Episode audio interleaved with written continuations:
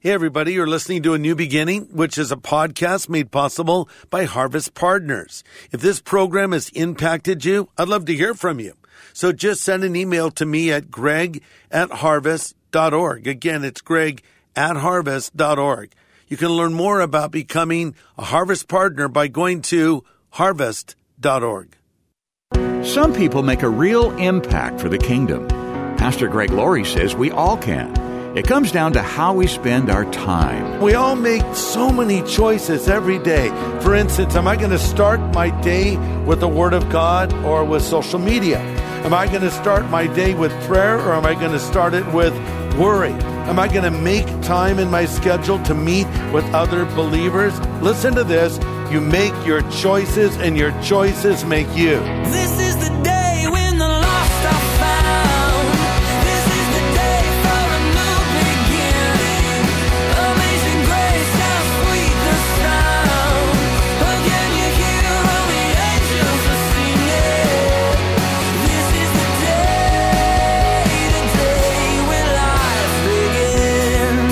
attend class reunions are often surprised.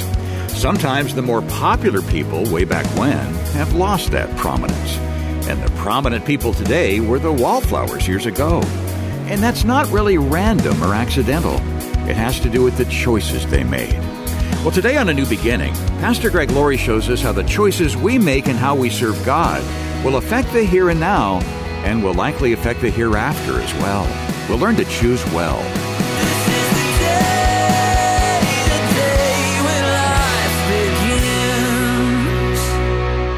I don't know how it is in your house, but my wife and I are always disagreeing over the temperature of the room. She always thinks it's too cold. I always think it's too warm. So I'll go and set it to 70 and she'll set it to 73 and back and forth it goes. Now, if that's not enough, I have what is called a Nest thermostat that you program and apparently it follows your patterns and, and will reflect what you would want. But the problem is my thermostat has gone rogue. It's sort of like the computer named HAL in 2001, A Space Odyssey, where it will just set its own temperatures. It's like in the middle of the day, it's suddenly 64 degrees. Why? I didn't ask it to be 64. Then in the middle of the night, it'll set it to 74 after I've already set it to 70 degrees. So what is wrong with this thing? And I'll try to fix it and I'll hear a voice say, coming out of it saying, I can't do that, Dave. Never mind. That's from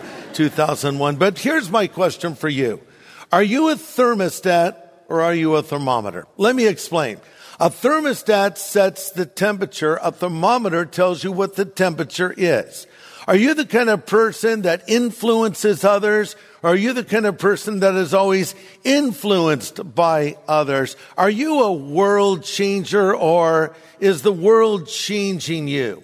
Well, this is our last message on the life of Moses, who was described as the man of God. He was also described as the meekest man on the face of the earth. And there's no question about it. Moses was a thermostat. He influenced others. In fact, when you stop and think about it, one man lived such a godly life of integrity that he basically kept two and a half million people from turning to full blown idolatry. Because the moment Moses left the scene, literally all hell broke loose. And here was the problem. The people bowed before a golden calf. We all know that story, right? But listen to this. The golden calf was their second idol. Moses was their first. You see, the problem was is the people had made an idol out of Moses. It wasn't the fault of Moses. He was a godly example. He was doing exactly what he should be doing. But they, in a way, put him in the place of God. We read in Exodus chapter 14, verse 31, Israel saw the great work which the Lord had done in Egypt, and the people feared the Lord and believed God and his servant Moses. And in fact, when Moses left for a time to receive the Ten Commandments and he left Aaron in charge, the people says, what has happened to this Moses who brought us out of Egypt? Hold on. It was God that brought them out of Egypt, but they had put Moses in the place of God. And you know, this happens today. Uh, maybe in a home, you'll have a woman that is godly and more motivated spiritually and a guy that just kind of goes along for the ride. His relationship with God, so to speak, is more or less dependent on his wife's relationship with God. It may have been the wife that said, Oh, let's watch Harvest at Home. And the husband was like, Oh, okay, whatever, right? And so now she, let's just say for the sake of an illustration that that wife loses interest in spiritual things. Well, the husband will lose interest as well. See, that's not a good thing. You need your own relationship with God. Kids, listen to me. You need your own relationship with the Lord. It is not dependent upon your parents or upon any other person. Here's another illustration. God will use certain people. Maybe there's a preacher that people will flock to hear. But then one day it is revealed that that preacher, like every other human being, has feet of clay. He has frailties. And maybe he says or done something you don't like. And so you say, that's it. I'm leaving my faith. I'm walking away from the church. Hello? Don't build your faith in God on the foundation of a man or a woman. The Lord needs to be number one in your life. That's the first commandment. Have no other gods before him. And commandment number two is have no graven images. But to the credit of Moses, he was such a godly influence. It shows the power of one. Now, sort of to pick up from where we were last time. That was the power of one, part one. This is the power of one, part two. Remember, we learned this about Moses. Look at Hebrews chapter 11, verse 24. It was by faith that Moses, when he grew up, refused to be called the son of Pharaoh's daughter. He chose to share the oppression of God's people instead of enjoying the fleeting pleasures of sin. So point number one, as you may remember, Moses made important decisions at the beginning of his life. Again, the end of your life is determined by the beginning of your life. The evening of your life is determined by the morning of your life. So you're making decisions now that will affect you in years to come. And Moses made a principled decision. Verse 24 of Hebrews 11 says, it was by faith that Moses, when he grew up, refused. You see, he had come to a fork in the road. He had been placed by God in the house of the Pharaoh. He was the prince of Egypt. He could have let this thing play out and maybe ultimately ascended to the throne and become the Pharaoh himself.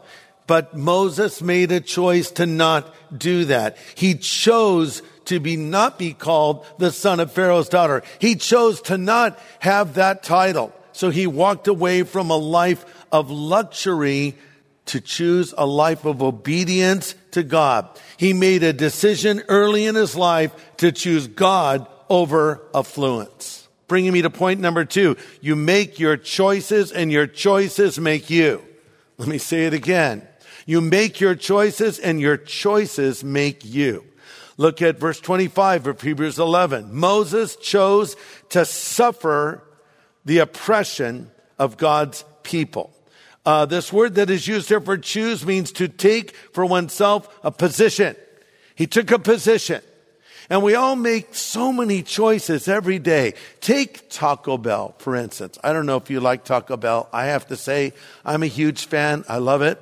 But now they have all these things on the menu, and I'm asking, what, what is this exactly? And meanwhile, the line behind me is getting longer. I'm like, what are these things? Because there's so many choices, I just say, I'll have a bean burrito and uh, two tacos. I just default back to what I always choose.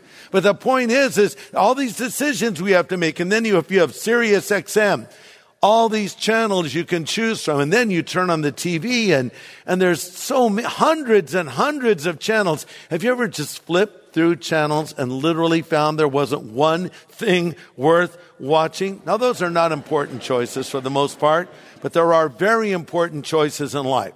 The most important choice you will ever make is what you do with Jesus Christ if you will say yes to him and follow him, or if you will reject him. And if you have not yet said yes to Jesus, I'll give you an opportunity to do that at the end of my message. I think right after that decision is a decision about who you will marry. Listen to me, single people. Take your time and look for a godly man or a godly woman. Look for someone that is even more godly than you are. It's very important. You know, honestly, marriage is hard enough with a godly person. When you combine a believer and a non-believer, so much trouble can follow as a result. But then I make choices every day. For instance, am I going to start my day with the Word of God or with social media? Am I going to start my day with prayer or am I going to start it with worry? Am I going to make time in my schedule to meet with other believers? And on it goes. Moses chose to not do one thing and instead he chose to do another. So let's say that, that you are gaining weight.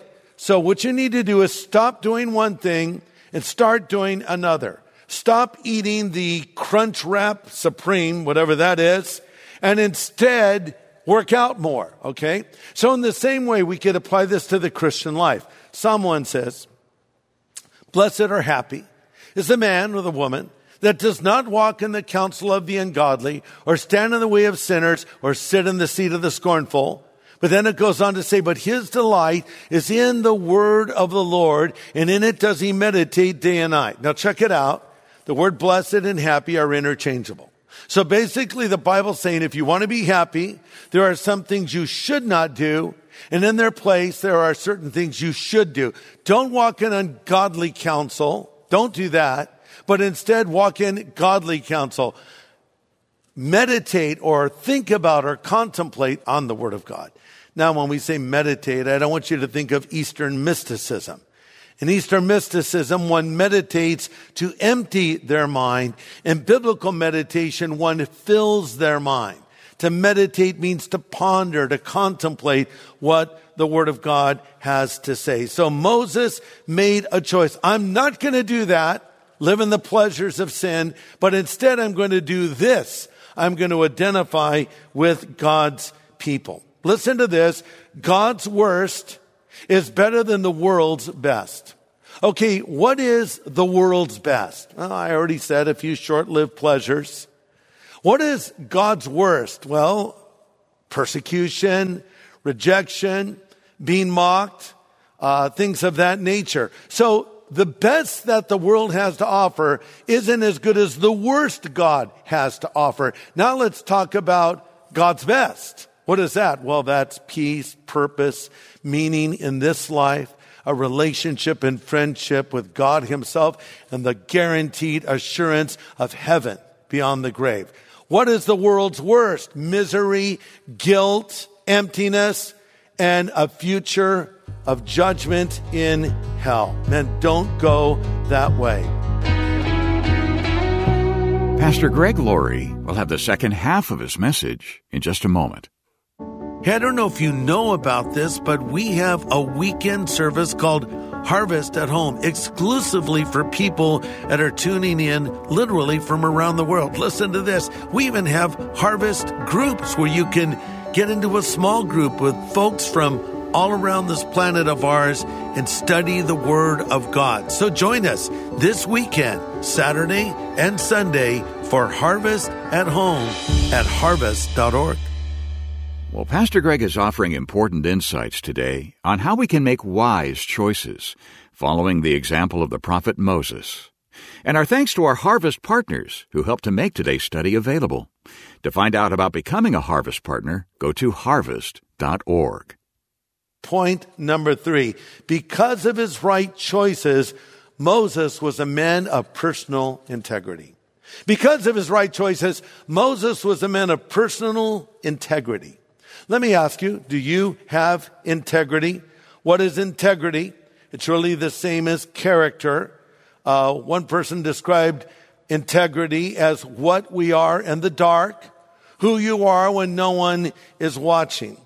There was an article in Forbes magazine that said, quote, success will come and go, but integrity is forever. The article goes on to say, integrity means doing the right thing at all times, under all circumstances, whether or not anyone is watching. Building integrity takes years, but it only takes a second to lose, end quote. Interesting. They're not approaching that from a biblical perspective. They're approaching it from a business perspective. A billionaire, Warren Buffett, made this statement about hiring the right people. and I quote, in looking for people to hire, I look for three qualities, integrity, intelligence, and energy. But if they don't have the first one, the other two will kill you. So energy is important, intelligence is important, but at the top of the list for Warren Buffett, he thinks you should have integrity. I think he's onto something there. Moses certainly had integrity. Point number four, we need to look forward, not backward. Again, we need to look forward, not backward. The word in verse 26 describing Moses means he thought beforehand. It means he looked away from everything else and fixed his attention on what was ahead. Moses had the big picture. He saw beyond the temporal comfort of the palace of Egypt. He saw beyond the bondage of Pharaoh. He saw beyond to what God could do. And so he, that's what he had his eyes on. Doesn't that remind us of what Paul says in Hebrews chapter 12 when he says, lay aside the sin and the weight that so easily besets you and look unto Jesus, the author and finisher of your faith. And so Moses did that very thing. That brings me to point number five. Moses finished his race well. Now, go over to Deuteronomy chapter 34 with me, if you would. Deuteronomy chapter 34. We read these words in verse 1. Then Moses went up to Mount Nebo from the plains of Moab and climbed Pisgah Peak, which is across from Jericho. And the Lord showed him the whole land, from Gilead as far as Dan, to the land of Naphtali, to the land of Ephraim and Manasseh and the land of Judah extending to the Mediterranean Sea, the Negev, the Jordan Valley, with Jericho, the city of palms, as far as Zoar. Then the Lord said to Moses, this is the land that I promised on oath to Abraham, Isaac, and Jacob when I said, I will give it to your descendants. I have now allowed you to see it with your own eyes, but you will not enter the land. Wow. So, Moses is 120 years old at this point. I'm pretty impressed that he could climb this mountain. It is a 4,500 foot high peak. I mean, that, that's steep.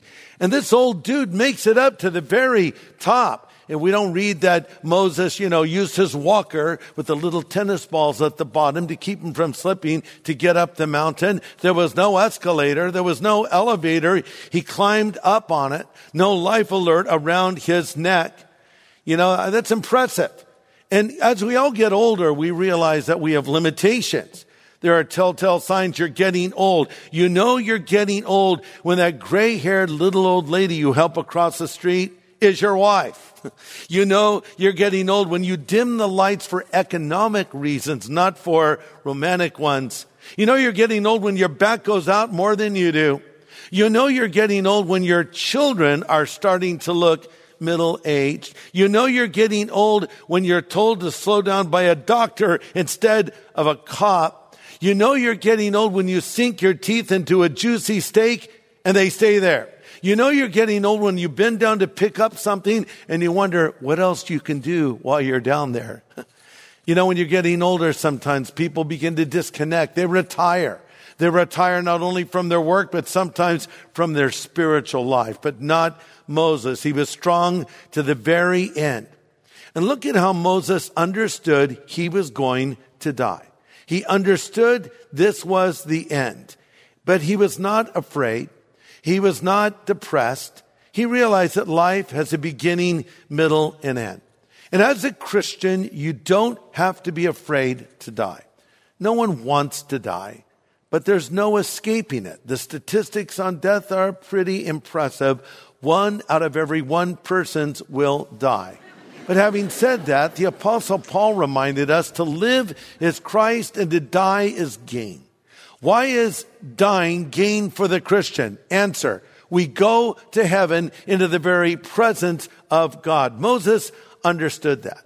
So the Lord shows him all the promised land and he says, this is the land that I promised to Abraham and his descendants and they're going to go into it, but not you. Oh man, we might say. That's kind of cruel on the part of God. It's like taking a little kid into a store and saying, don't touch anything. You can look, but you can't touch. It's almost as though the Lord was saying, go and look at him, Moses, but you can't go in. But that's true. But not to depress Moses. And remember, why could Moses not go into the land? Remember, he was told to speak to the rock and water would come out. And instead he took a stick and actually a staff that God had used on so many occasions to do miracles through. That was a stick he held up in part of the Red Sea. That was a stick or the rod he threw to the ground and it turned into a snake and so forth. So the Lord told him to speak to the rock and he whacks the rock. Bam, bam, two times. The Lord said, okay, you're not going into the land. But as I reminded you in my last message, he did make it in ultimately when he was transfigured with Elijah on each side of Jesus. But the point is simply this. God was saying, look, buddy, I kept my promise. All of that misery, all of that hardship, all of the difficulties you went through, it's worth it. Look, Moses, here's the land. I keep my promises. I'm going to do what I said I will do. So one day Moses died and every one of us will ultimately die unless the Lord comes back in our lifetime, which is entirely possible. But one way or another, you and I are going to stand before God and we're going to be held accountable for our lives. And here's what the question will be in that final day. Not how good of a life did we live or how many good works did we do. It's going to come down to this. What did we do with Jesus Christ? It won't be a sin question as much as it will be a son question. S-O-N. What did you do with Jesus? Why do I say that? Because the only way that I can know that I will go to heaven is if I come to God through Jesus. Jesus said, I am the way, the truth, and the life, and no man comes to the Father but by me. You say, but why? I thought all roads led to God. Well, maybe in a broad sense, that's true. Let me explain. Uh, all roads will get you to God. No matter what road you choose, you will stand before God. But only one road leads to heaven. And it's through Jesus because he died on the cross for your sin and he rose again from the dead. So if I want to know that I will go to heaven when I die, I need to ask Jesus Christ to forgive me of my sin and I need to begin to follow him as my savior and Lord. So I'm going to ask you that in closing. Have you done that yet? Do you have faith in Christ? Do you have the assurance right now that if you were to die today, you would go to heaven? If not, would you like to have it? Jesus, who died on the cross and rose again from the dead, is with you right now, wherever you are. And he says, Behold, I stand at the door and I knock, and if you'll hear my voice and open the door, I will come in. Listen, I'm talking to you about a relationship right now. This is not a religious thing. This is a relationship with God himself. Would you like Jesus to come into your life? Would you like to know that you'll go to heaven when you die? Would you like to be ready for the Lord's return? If so, in a moment, I'm going to pray a prayer. And I'm going to ask you to pray this prayer with me. You can pray it out loud if you like. It doesn't really matter. The main thing is you say this to the Lord. So if you want Christ to come into your life, pray this prayer with me right now. Just pray these words, Lord Jesus, I know that I am a sinner, but I know that you're the Savior who died on the cross for my sin and rose again from the dead. Now, Jesus, come into my life. I choose to follow you from this moment forward as my Savior and Lord, as my God and my friend. In Jesus' name I pray. Amen.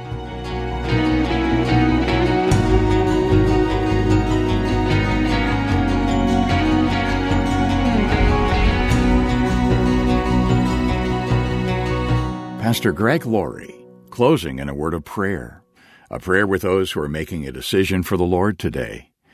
And if you've just prayed that prayer with Pastor Greg, we'd like to follow up with you and help you as you begin to live the Christian life.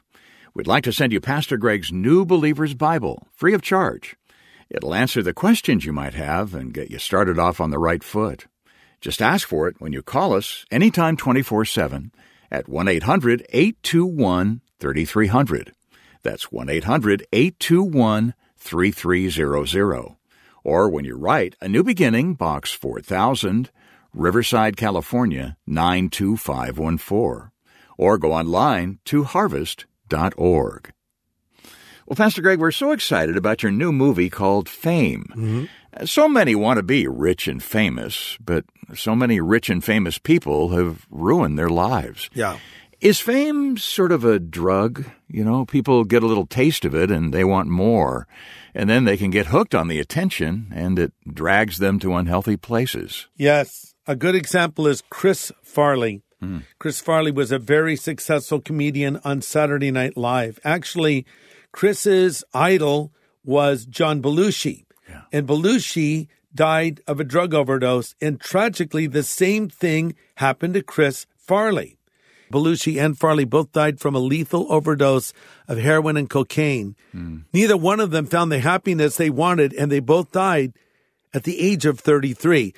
And we've heard this story over and over and over again. Take the 27 Club. Hmm. These are well known rock stars who all ironically died at the age of 27.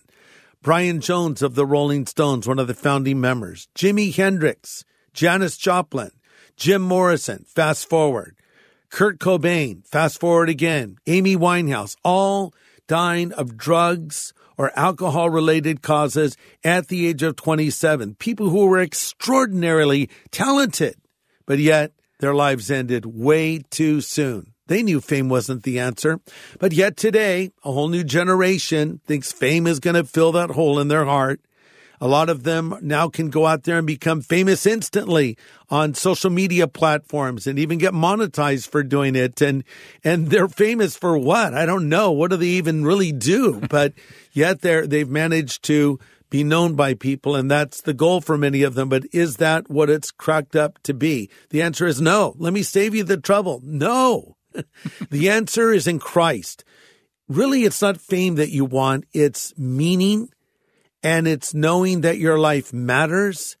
It's not success as much as it's significance. And that's found in a relationship with God. So in this movie where I interview Alice Cooper and I interview Darryl Strawberry, and I talk a little bit about some of these people I've touched on and about the emptiness of their lives.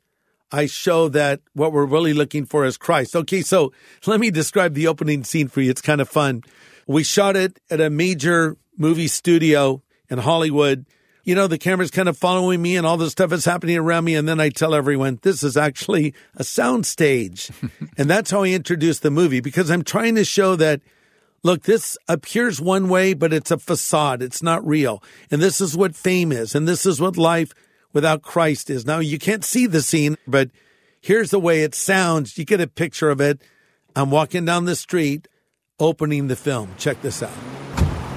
I'm Greg Laurie, and I'm in New York City, but I hate traffic. And there's always traffic here. People come to New York from all around the world looking for a lot of things. Some are looking for success. Maybe others are looking for significance. Or maybe if they come here, they'll become rich and famous. Speaking of that, USA Today did a poll among its young readers, Generation Z millennials, and asked them the question what do you want more than anything else in life? Their answer? They wanted to become rich and famous. I want you to join me on a journey as we look at the lives of some really famous people and what that fame led to. Is it really all that we think it is? Or is it a facade? Speaking of facades, I'm actually not in New York City at all. I'm on the back lot of Paramount Studios. These are not people walking down the street. This is my family. This is, well, fake. It looks good on the outside, but on the inside or behind the facades, there's really nothing. And that's what it's like when you chase after fame and fortune and success and all those things that we're told will make us happy. Well, that's a scene from the new movie called Fame. And uh, Pastor Greg, we also have a book that goes along with the film that actually takes all of these matters and discusses them in more detail. Yes, it's called Fame, same title. Uh, written with Marshall Terrill, who I've done a number of books with. It's a fantastic book. It's a pretty quick read. It would be a great book for you to read, but I think it would be a fantastic resource to give to someone, especially a non-believer. Hmm. The premise of the book is fame is not the answer. I illustrate that with lots of current and contemporary stories from culture today. Then I go back to scripture and show what the Bible says about these things and then give the answer in a relationship with God through Jesus Christ. So we'll be delighted to send you this brand new book called Fame uh, for your gift of any size to help us continue on here at a new beginning and then remind you to go see our brand new film, Fame. Dave, tell them where they can see that. Yeah, the movie called Fame premieres the weekend of October 20th through 22nd at our new Harvest Media platform at harvest.org. And also other streaming platforms such as Roku, Apple TV, Samsung, Amazon Fire, and Google Play. It's free to watch. So mark your calendar for October 20th through 22nd. And don't forget that important companion book, also called Fame. We'll be glad to send a copy of the book your way to thank you for partnering with us so we can continue to bring the gospel through this radio program, through books and film, and through so many other forms of outreach. So get in touch with your donation today by calling 1 800 821 3300. Call anytime 24 7 1 800 821 3300. Or write A New Beginning, Box 4000, Riverside, California 92514. Or go online to harvest.org. Well, next time, Pastor Greg launches a series we desperately need. It's called Timeless Unchanging Truths in a Changing Culture. Join us here on A New Beginning with pastor and Bible teacher Greg Laurie.